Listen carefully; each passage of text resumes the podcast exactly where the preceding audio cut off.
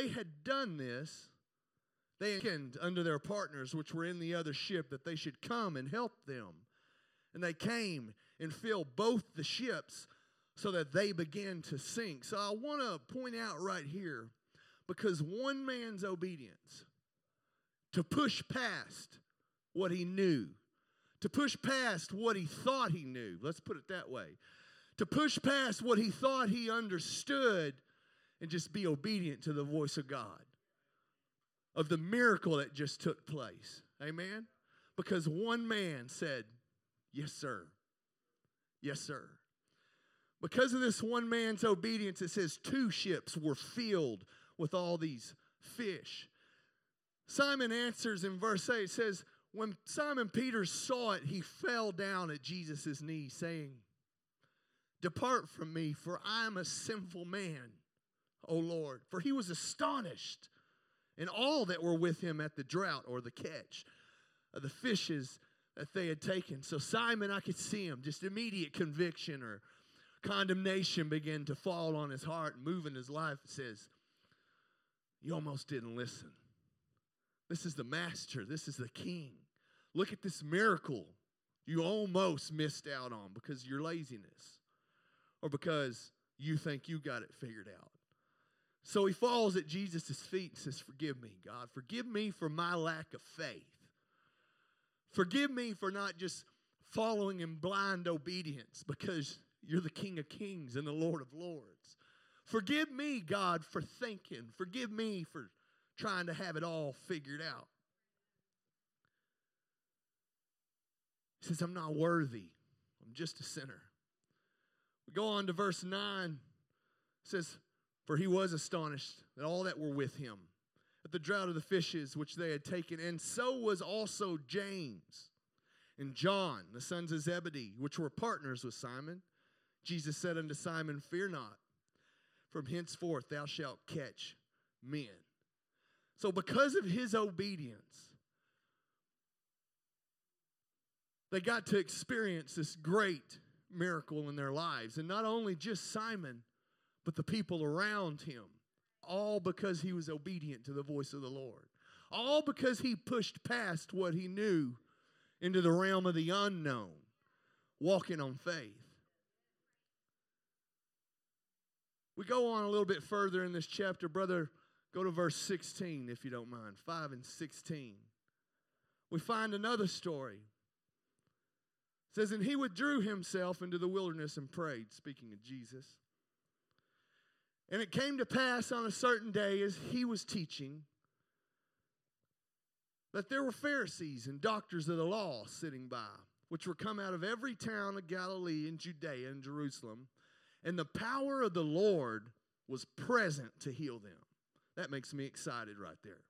I love it when I'm in His presence and I can feel that power there. I can feel that drawing that says, a little bit further.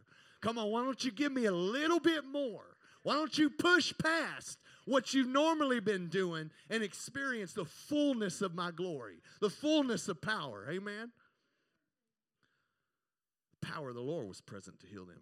And behold, men brought in a bed, a man which was taken with a palsy, and they sought means to bring him in and to lay him before him. And when they could not find by what way they might bring him in, because of the multitude, they went upon the housetop and let him down through the tiling with his couch into the midst before Jesus. Jesus was teaching in this building that was filled to the brim. Everyone was on edge. They wanted to hear what this man was preaching about. They just being in his presence felt different. Just hearing every word that came out of his mouth came out with power, came out with anointing. There was something different there. Everyone wanted to be a part of it. it says these men brought their friend, said he was sick with the palsy. Now, this palsy is paralysis that's accompanied by tremors. So not only can this man not move, but when he does move, it's uncontrollable shaking and he can do nothing about it. But it says they couldn't get to Jesus because of the crowd. Now, so easily these men could have had the attitude or could have had the thought or just said, you know what? He's preaching a revival. He'll be back. You know, there's just too many people in the room. Sorry, Jim. I know you can't move and you got these terrible shakes, but I mean, look, I mean, how am I supposed to get you in there? We'll just come back another time. We'll just come back another day. We can sit out here and we can hear his voice and we can feel something. It feels good. Can you feel that? Man, those words he's speaking. Look at the lives he's changing in there. Today must not be our day, though. We're going to come back again. They could have easily said that. Could have had the attitude of, oh, well, maybe next time, right? But they don't do that. They don't do that. It says in 19, when they could not find by what way they might bring him in because of the multitude, they went upon the housetop. Let him down through the tiling with his couch into the midst before Jesus. But these men said, No. My buddy here didn't ask to be this way. When I come around you, I can feel your presence and I feel something different. I can hear your voice and the words you speak come out with such authority and such power. I've seen you heal this one. I've seen this man's blind eyes open. Heard a story about a young girl you weren't even in the room and you healed her. Just based off of a man coming to you and falling before you. I got to get my friend to you, Jesus. It doesn't matter what stands in my way, he needs a healing. It doesn't matter what we're going to come against, I'm going to get him before you. These men pushed past the norm.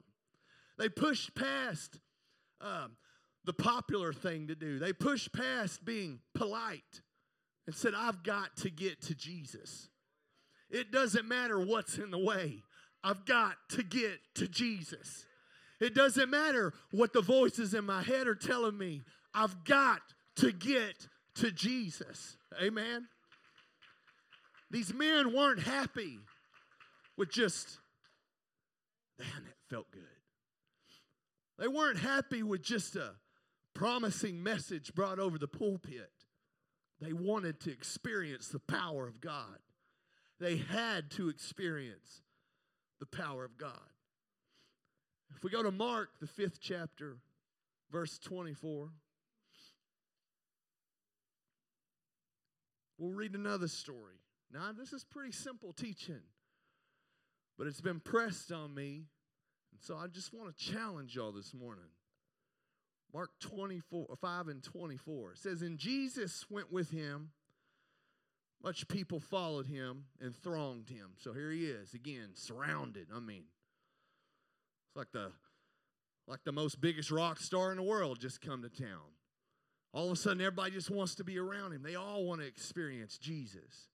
Says, In a certain woman which had an issue of blood 12 years, had suffered many things and many physicians, spent all that she had and was nothing bettered, but rather grew worse. When she had heard of Jesus, came in the press behind him and touched his garment. So you say, what's so special about this woman? This woman done tried it all. She done tried everything the world told her to do. She went to the doctor, one after the next, after the next, after the next, says spent everything she had, and not only did she times, and you know, I'm not a regular doctor guy. I have no um, primary physician, as they call it. Mine is, hey, let me call and how much do you cost and do you have time for me right now? So here recently, I'd gone in and, and spoke to him. I was going through a few things. Could just be I'm getting older, but I don't know, you know. So I go in to talk to one of these people. He's been trained. He's been taught. You know, he's spent who knows how much money for how many years of college to to have all the answers. So I went and told him how I felt, and just I just didn't feel right. And you know, I told him, Doc, just you know, be honest with me. If I'm just getting old, tell me. And it's just something I got to deal with, and I'll get over it somehow. He laughed. He said, No, no. Now, this man knew me all of five minutes. He says, I got it figured out. You have depression. I said, No kidding. He said, Yep, that's why you can't sleep. That's why you don't feel good. I said, Well, I, you know, I am depressed. I agree with you. But it ain't got nothing to do with what's in here. It's got what to do with what I can't do anymore right here. No, you're depressed, and I'm going to put you on this medication. But, Doc, don't you understand? I used to be a heroin addict. I'm highly addicted to things. No worries. It's all legal.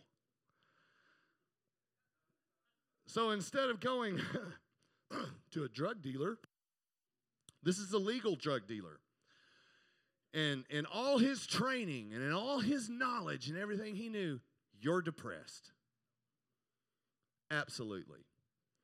So he didn't answer my question. So I understand a little bit about what this woman's feeling at this point. She done went to not just one doctor who told her the wrong thing, but every doctor who told her the wrong thing. She's a hopeless, lost cause. The enemy has her believing this is it. It's all over. It's just a matter of time, young lady. But she hears about a man. He's coming to town. She's heard the stories of this man and that man and this woman and that woman and all the lives. He's changed. She just heard a recent story of a man who was another lost cause that they cast out into the tombs. A man that was full of so much evil, they called him Legion. Jesus heals him on the spot. So she says, if he can do that for him, what's to stop him from doing it for me? So as she makes her way, the voices fill her head. You're wasting your time. You've been here, you've seen this man and that man. What's going to make this one any different? You've done this before. You've been here before. You're wasting your energy, you're wasting your strength, and he doesn't want to see you. Oh, and by the way, your problem is against the law for you to even be here. So she has to push past all of that.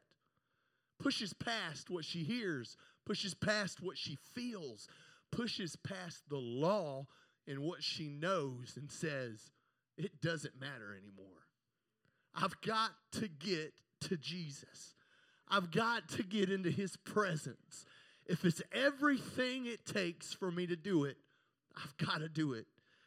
So she pressed it. Says she came in the press behind and touched his garment. Here's her attitude. For she said, If I may touch but his clothes, I shall be made whole. If I can just get there, he's going to make everything all right. It says, and straightway the fountain of her blood was dried up, and she felt in her body that she was healed of that plague in an instance. Jesus, immediately knowing in himself that virtue had gone out of him, turned him about in the press and said, Who touched my clothes? Everybody's touching him at this point, bumping into him, pressing him this way and that. So his disciples say, You see the, the multitude, you see all these people around you. What are you talking about? Who touched me? Says he looked around about to see her that had done the same. The woman fearing and trembling, knowing that what she did was against the law, knowing that easily she could be stoned and be killed just for being there, came, fell down, trembling, fell down before him, told him all the truth. Jesus answered, He said, Daughter, thy faith hath made thee whole. Go in peace. You see, everybody was touching him that day. Everybody was pressing against him. Everybody was hearing his voice and hearing the teaching. Everybody was feeling the presence of God. Everybody could feel the power and the anointing and the authority coming out of his voice, hanging on every word. But this woman had something different. This woman was willing to press past it all and truly touch him. We come into his presence how many times?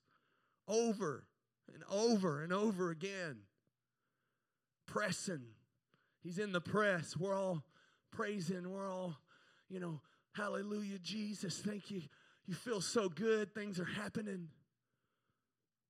But he's looking for the ones who truly want the miracle the ones who are willing to push past it all, the ones who are willing to push past the norm and say, whatever I've got to do today, I'm going to do it because I've got to touch him. Amen. throughout the Bible, in all of the miracles that took place, there's a certain point where the individual who was to receive the blessing has to push a little bit further or have a little more sacrifice to receive the whole miracle. Amen?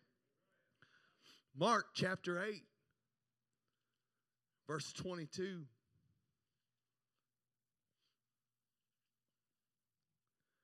says, And he cometh to Bethsaida. I love this story. It's one of my favorite miracles. And they bring a blind man unto him and besought him to touch him. They begged him. He took the blind man by the hand, led him out of town. When he had spit on his eyes and put his hands upon him, he asked him if he saw aught. He looked up and said, I see men as trees walking. Now, the miracle could have ended right there, and it still would have been incredible because this man's never seen anything. He's blind. We don't know what happened or when it happened. We just know he's blind. Jesus leads him out, touches him, performs a miracle, and first thing he asks him if he saw anything. So the man could have had a lack of faith. Lord, I felt your power, I felt your touch, and that was so good. Thank you so much. Have a good day. The man says, Yeah, I see men as trees walking. And I could see the Lord look at this man and say, Okay. So this man accepts that I can heal him. This man accepts and he knows that I can perform this miracle. But this man's not satisfied with just this little bit right here. He sees men as trees walking. Yes, he could have jumped up and said, Thank you, mighty God, for what you've given to me. I know it ain't perfect, but I'm so humbled and so thankful for just this little bit. But he wanted more. He was willing to push more, to go further. It says, After that, he put his hands again upon his eyes and made him look up, and he was restored and saw every man clearly. So because this man didn't wasn't just satisfied with just that felt good, or wasn't just satisfied with oh thank you for lifting that weight off my shoulder, or wasn't just satisfied with the condemnation being quieted down for about three hours. He wasn't satisfied with that. He said, No, you're the one that can heal me. You're my only hope that can heal me and fix me. Lord, I need it. I don't need just a crumb or just a piece or just a that felt good. Lord, I want to bounce to my feet and say, Look what the Lord has done. Hallelujah.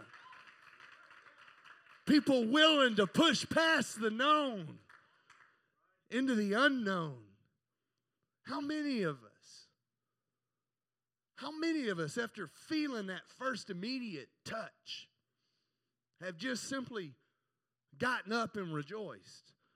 Because, Lord, I'm so thankful you allowed me, the sinner that I am, to feel your presence. And it was incredible.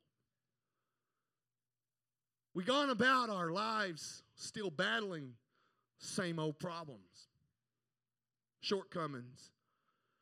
When the truth is we've never let Jesus complete the restoration he wants to do at the first. Amen? It does feel good.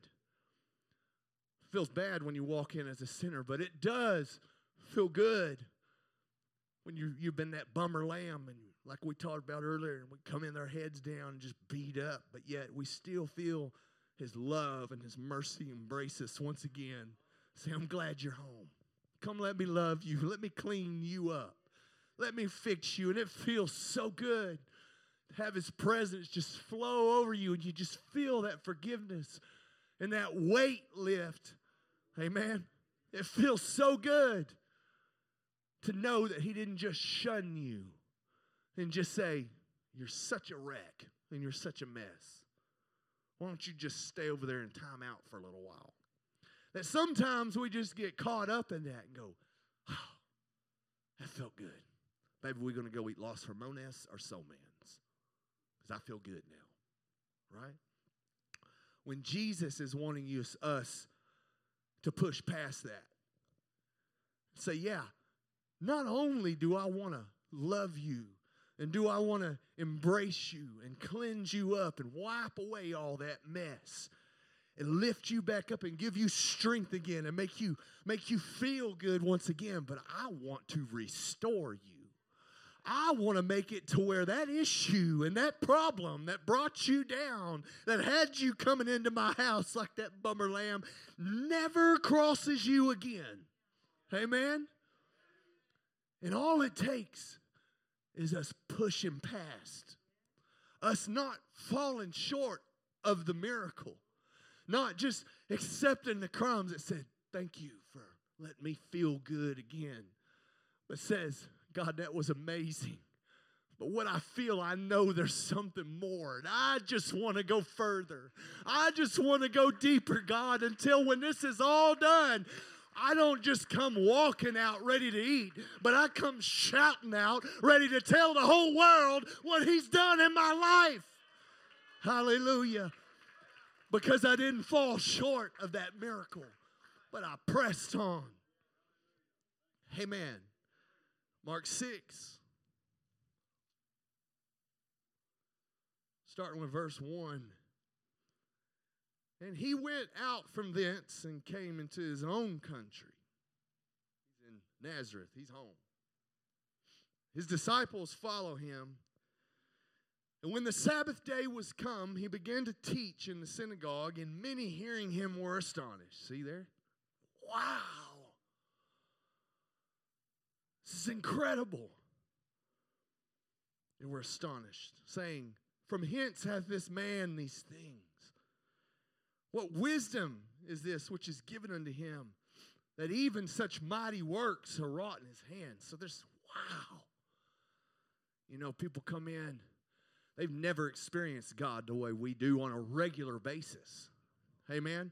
I've been to church when I was backslider. I went to church with my brother once. He, I won't say the denomination, probably figure it out. I went in, I, you know, I'm sure I wasn't there for the right reason. I was there just to be nice. But I showed up and looking at the platform, over here they had this wooden plaque thing on the wall and it had page numbers on it. There was like four or five of them. And then they had a piano. That was it. This man gets up there and whips his songbook out and says, Everyone turn to this page. So we all did. Nobody stood. And then he just commenced to singing line for line, word for word, every one of these songs. Some of them hymnal songs, y'all got five verses in them. Every word, every line. Wasn't an amen in the building, wasn't a hand clap. And I'm sitting there, I'm like, what in the world is this? So some people's version or idea of church is that. It's just a place we go to hang out and, you know, he's going to save me one day. We're all good. I'm going to go to heaven. So I'm going to go to this building because I promised to go to this building. I don't know why I'm there and make sure that sister so and so and brother so and so know that I'm there so I can get on that roll called up yonder and everything's going to be okay. But then you got people that come in that that's all they know. That's what church was. That's what church is. And they finally get to come in and feel the presence and power of God. And immediately their lives are beginning to shake and they're just standing there going, wow, what is this? I may not understand why Brother Steve is running the miles, but all I know is what I'm feeling right now, I've never felt before a day in my life. Amen the man of God gets up and preaches the word that's been laid on his heart with anointing and with power. God begins to work on them on the back pew or on the back wall or wherever they are, and their heart just begins to be massaged, and they're just all of a sudden tears are going down their face, and they feel okay about it. I don't have to be tough because what I'm feeling I've never experienced. I don't even understand, but oh, I've longed for this my entire life and never knew it. And here they are. Come into his presence. Might even find the strength to get up from the pew and make their way to the front, saying, God, you, there's more. I feel it in my heart. I heard your man of God preach and teach on it. I want the full story. And begin to pray, and God began to move over and over and over on them. So for the first time, it's like nothing they've ever felt before. It's so easy from that moment to turn around and leave. But God has something bigger and something more than just a good feeling, more than just something you've never experienced before, and that massaging in your heart and in your chest, and that drawing and that love that brings you back. He says, No, I want to take that. I want you to experience that too. But all those problems and all those issues that life and this world and everybody else has told you you're just going to have to get over or you're just going to have to deal with, He wants to fix it. Amen? He wants complete restoration. Amen? Hallelujah. Hallelujah. So they're astonished, they're amazed, but takes a weird turn. Verse 3 Is not this the carpenter, the son of Mary, the brother of James and Joseph and Judah and Simon? And are not his sisters here with us? And they were offended at him. So all of a sudden, the amazement turns. They begin to try to look at it through their human eyes. Says, we know this man. We know his mom. We know his dad. He's nobody. What is this? Verse 4 says, But Jesus said unto them, A prophet's not without honor, but in his own country and among his own kin and in his own house. And he could there do no mighty work save that he laid his hands upon a few sick folk and healed them. And he marveled because of their unbelief.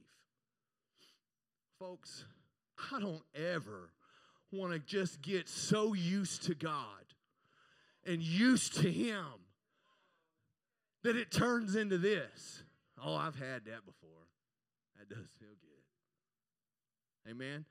And it just becomes second nature. It just becomes where I just get used to it. And I don't have him lifted up where he should be anymore. Amen. I don't have him magnified and above it all where he should be, but I have him down. I have him in a box of what I know and what I've got figured out of who he is and who he can be. And I limit what he can do in my life. Amen. You know, little man growing up, he might have been the only one. He was really into a pacifier. Is that right? The girls didn't seem to care about it much, but he loved his pacifier. I began to think about what this a pacifier in a bottle. You know what a pacifier is? It pacifies the bottle. It says, you ain't going to have the real thing. So here's something that'll suit your needs for the moment. Amen. Many times we get used to just having the pacifier. We come to church and we just do what's necessary to pacify things. We come in and oh, this I'm just got to do this just to get to the point where I feel okay once again about you know my life and everything that's going on. I feel like you know I'm walking. Okay, I'm walking like a bummer lamb, but I'm gonna walk out. Jesus gonna give me a high five. Mm, now I feel good again. Woo! That's that pacifier when the Lord wants you to have the milk. He doesn't want you to just be satisfied with just, He wants you to experience the real thing. He wants you to have the full deal. Many times we come and we just satisfy ourselves with just that pacifier that says, All I need to do is I'm, I'm going to go hit the prayer room, got about 10 minutes, going to pray, going to start it off the same, going to end it the same, going to try not to use big words, just try to keep it simple. Hallelujah. We're going to come in. Sister Beckham's going to get up on the piano, pray. Brother John's probably going to say something like, Let's all stand. Let's get excited to have some church this morning. Then we're going to sing four songs. Brother so and so might come up in between and say something. We're going to have the prayer thing. And then we're going to invite the preacher up. He's going to preach, and man, it's going to bring the walls down. And then we're going to have altar. Then God's going to move. Why don't we get out of that? And say, number one, it's his house. I'm sick of the pacifier. I'm sick of just being satisfied with just a little touch or just being satisfied with, whoo, that felt good for a moment. I want the bottle. I want the milk. I want all of it. I want to be open to him and what he wants to do. Amen. I want to praise him further than I ever have because there's more waiting on the other side of that praise. It says he inhabits the praises of his people. How much Jesus do you want this morning? Is that all? Is that what you're used to doing? Or maybe a, that's as far as I'm going to take it. Or maybe like Brother Stephen, you're going to get fed up and say, I don't care if anybody's standing up. Yes! Because it's all about him. It's all about magnifying Him. It's all about praising Him, lifting Him up, allowing Him to have His way in my life, regardless of what time it is, regardless of how long it takes, regardless of how I feel. I want to push past the norm this morning and step into the unknown where the miracles are happening. Amen. Anybody else? Praise the Lord. Let's all stand. I this morning don't want to fall short of a miracle. He's calling. Yes, we can have great church this morning and all leave just like we are. But who wants to do that? When He's the King of Kings and the Lord of Lords, and all He's saying is, let me have my way in you. You think you know what's wrong, but you don't have a clue. You think you know how to fix it, but you don't have a clue. Let me do it. So, how bad do you want it this morning? Maybe you've sat back and wondered, man, we used to have these services where the preacher wouldn't even have to preach. Just from the first song to the last, God moved all over this place. Tears were shedded. People were shouting. Blind eyes were open. People were passed out in the floor, drunk in the Holy Ghost. I long for it. Anybody? Anybody coming saying that? Or saying, I've heard stories about where the Shekinah glory's fallen in a building and it was so thick everybody could see it and no one could deny the power of the Lord. Amen. How bad do you want it? Because He's got it. And He wants all of us to experience the fullness of His glory this morning. So I say this if He inhabits the praises of His people, then this morning I will give Him everything that I've got in praise and worship, regardless of my neighbor on my left or my neighbor on my right or whoever might have come. I will bless the Lord. Hallelujah. Come on, let's give it to Him. Let's press past this morning and let's experience the fullness of His glory. Hallelujah.